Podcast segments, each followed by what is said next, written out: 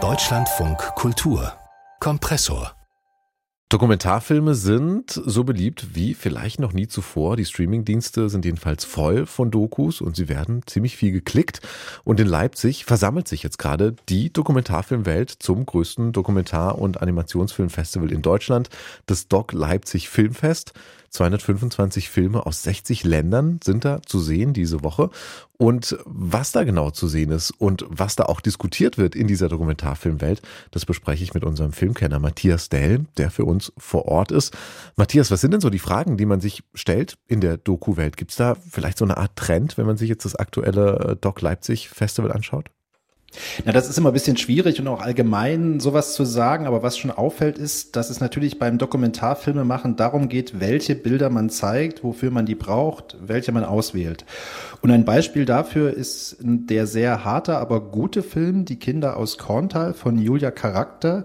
Da geht's um den langen und systematischen Missbrauch von Kindern in einer freikirchlichen Gemeinde in Baden-Württemberg.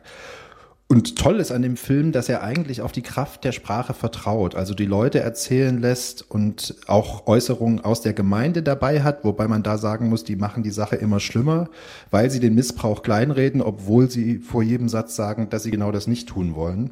Also das ist schon ein starkes Dokument und das Einzige, was ich dazu kritisieren hätte, es gibt ein paar Stellen, wo Betroffene sprechen, die anonymisiert auftreten und dafür hat die Regisseurin dann eigens Zeichnungen anfertigen lassen, die sehr düster sind, aber die eben auch nur das bebildern, was eigentlich die Sprache schon erzählt. Und da würde ich sagen, das hätte es gar nicht gebraucht, weil man eben auch merkt, dass es natürlich schwieriger ist, da jetzt explizit zu werden, wenn von Missbrauchserfahrungen gesprochen wird, weil das, das will man nicht sehen, das kann auch keine Zeichnung abbilden, das wäre nicht auszuhalten. Das ist ja ohnehin eine sehr große Frage. Also wie wählt man Bilder für Dinge, die kaum auszuhalten sind oder so? Gibt es da noch andere Beispiele für einen guten Umgang mit problematischen Bildern beim Festival? Na, ein kurzer Film, der mich sehr beeindruckt hat, der auch sehr originell ist und leicht, obwohl er ein schweres Thema hat, der heißt Getty Abortions von Francis Carbish. Der Titel spielt auf den Namen einer großen Bildagentur an, Getty. Äh, und der Film handelt in gut 20 Minuten davon, wie Abtreibungen medial dargestellt werden. Also wenn Texte in Medien erscheinen, spiegel.de, zeit.de und so weiter.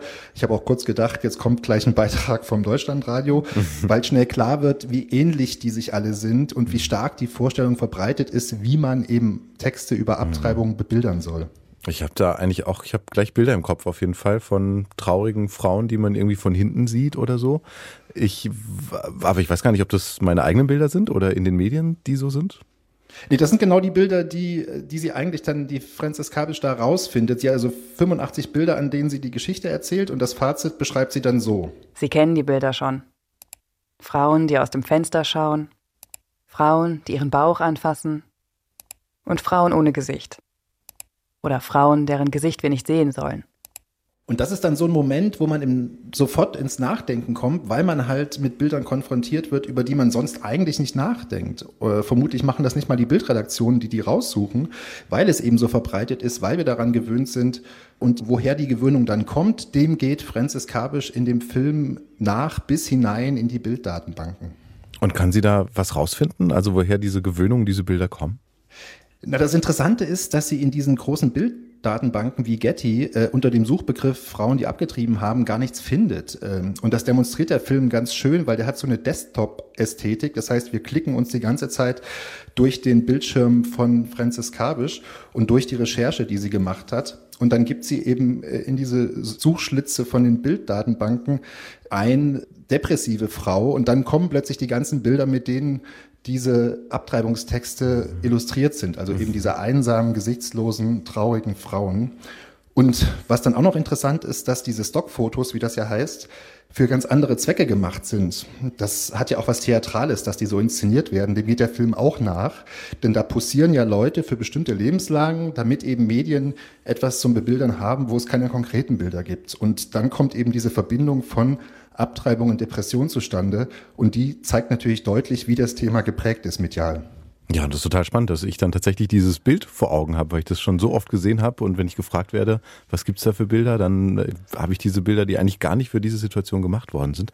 Äh, präsentiert der Film denn auch einen Ausweg vielleicht, also wie man das besser machen kann, wenn man das Problem verstanden hat? Na, Franzis Kabisch erzählt das so an ihrer eigenen Abtreibungsgeschichte entlang und die hat sie als Erleichterung empfunden. Und wenn man das wiederum in diese Bildersuche eingibt, Frau erleichtert, dann sieht die Welt plötzlich ganz anders aus. Dann sieht man nämlich freudestrahlende, glückliche, eben erleichterte Menschen. Und das ist eigentlich ein ganz interessantes Gedankenspiel. Welche Vorstellung von Abtreibung hätten wir, wenn die Texte und Beiträge so bebildert wären? Und da sind wir bei so einer Henne-Ei-Diskussion. Also die Frage, ist Abtreibung so stigmatisiert, dass man diese Bilder braucht, die praktisch nichts zeigen oder das Falsche zeigen? Oder machen gerade diese Bilder das Stigma aus, weil die eben das Falsche zeigen? In jedem Fall ist das eine sehr interessante, originelle und witzige Arbeit. Ja, das klingt super spannend, finde ich. Und wahrscheinlich gibt's noch viel mehr, worauf man gespannt sein kann, oder? Beim Doc Leipzig. Gibt's was, worauf du dich besonders freust in den nächsten Tagen? Na, was auch noch dazu passt, ist so ein paar Filme im Programm, die sich quasi mit dem kolonialen Erbe auf der Bildebene beschäftigen. Also da geht es darum, dass auch altes Material, was von Ethnografen aus Europa damals gefilmt wurde und wo dann geguckt wird, wie geht man heute damit um. Da gibt es einige Beiträge und äh, die werde ich jetzt noch schauen. Am Samstag dann in unserer Filmsendung Vollbild gibt es dazu auch einen kleinen Schwerpunkt, äh, wo darüber geredet wird mit einem Regisseur, der einen solchen Film gemacht hat. Ja, diese Vollbildsendung am Samstag dann 90 Minuten lang nur zu diesem Doc Leipzig Festival. Und wir haben jetzt gesprochen mit Matthias Dell, der für uns vor Ort ist. Vielen Dank, Matthias. Bitte sehr.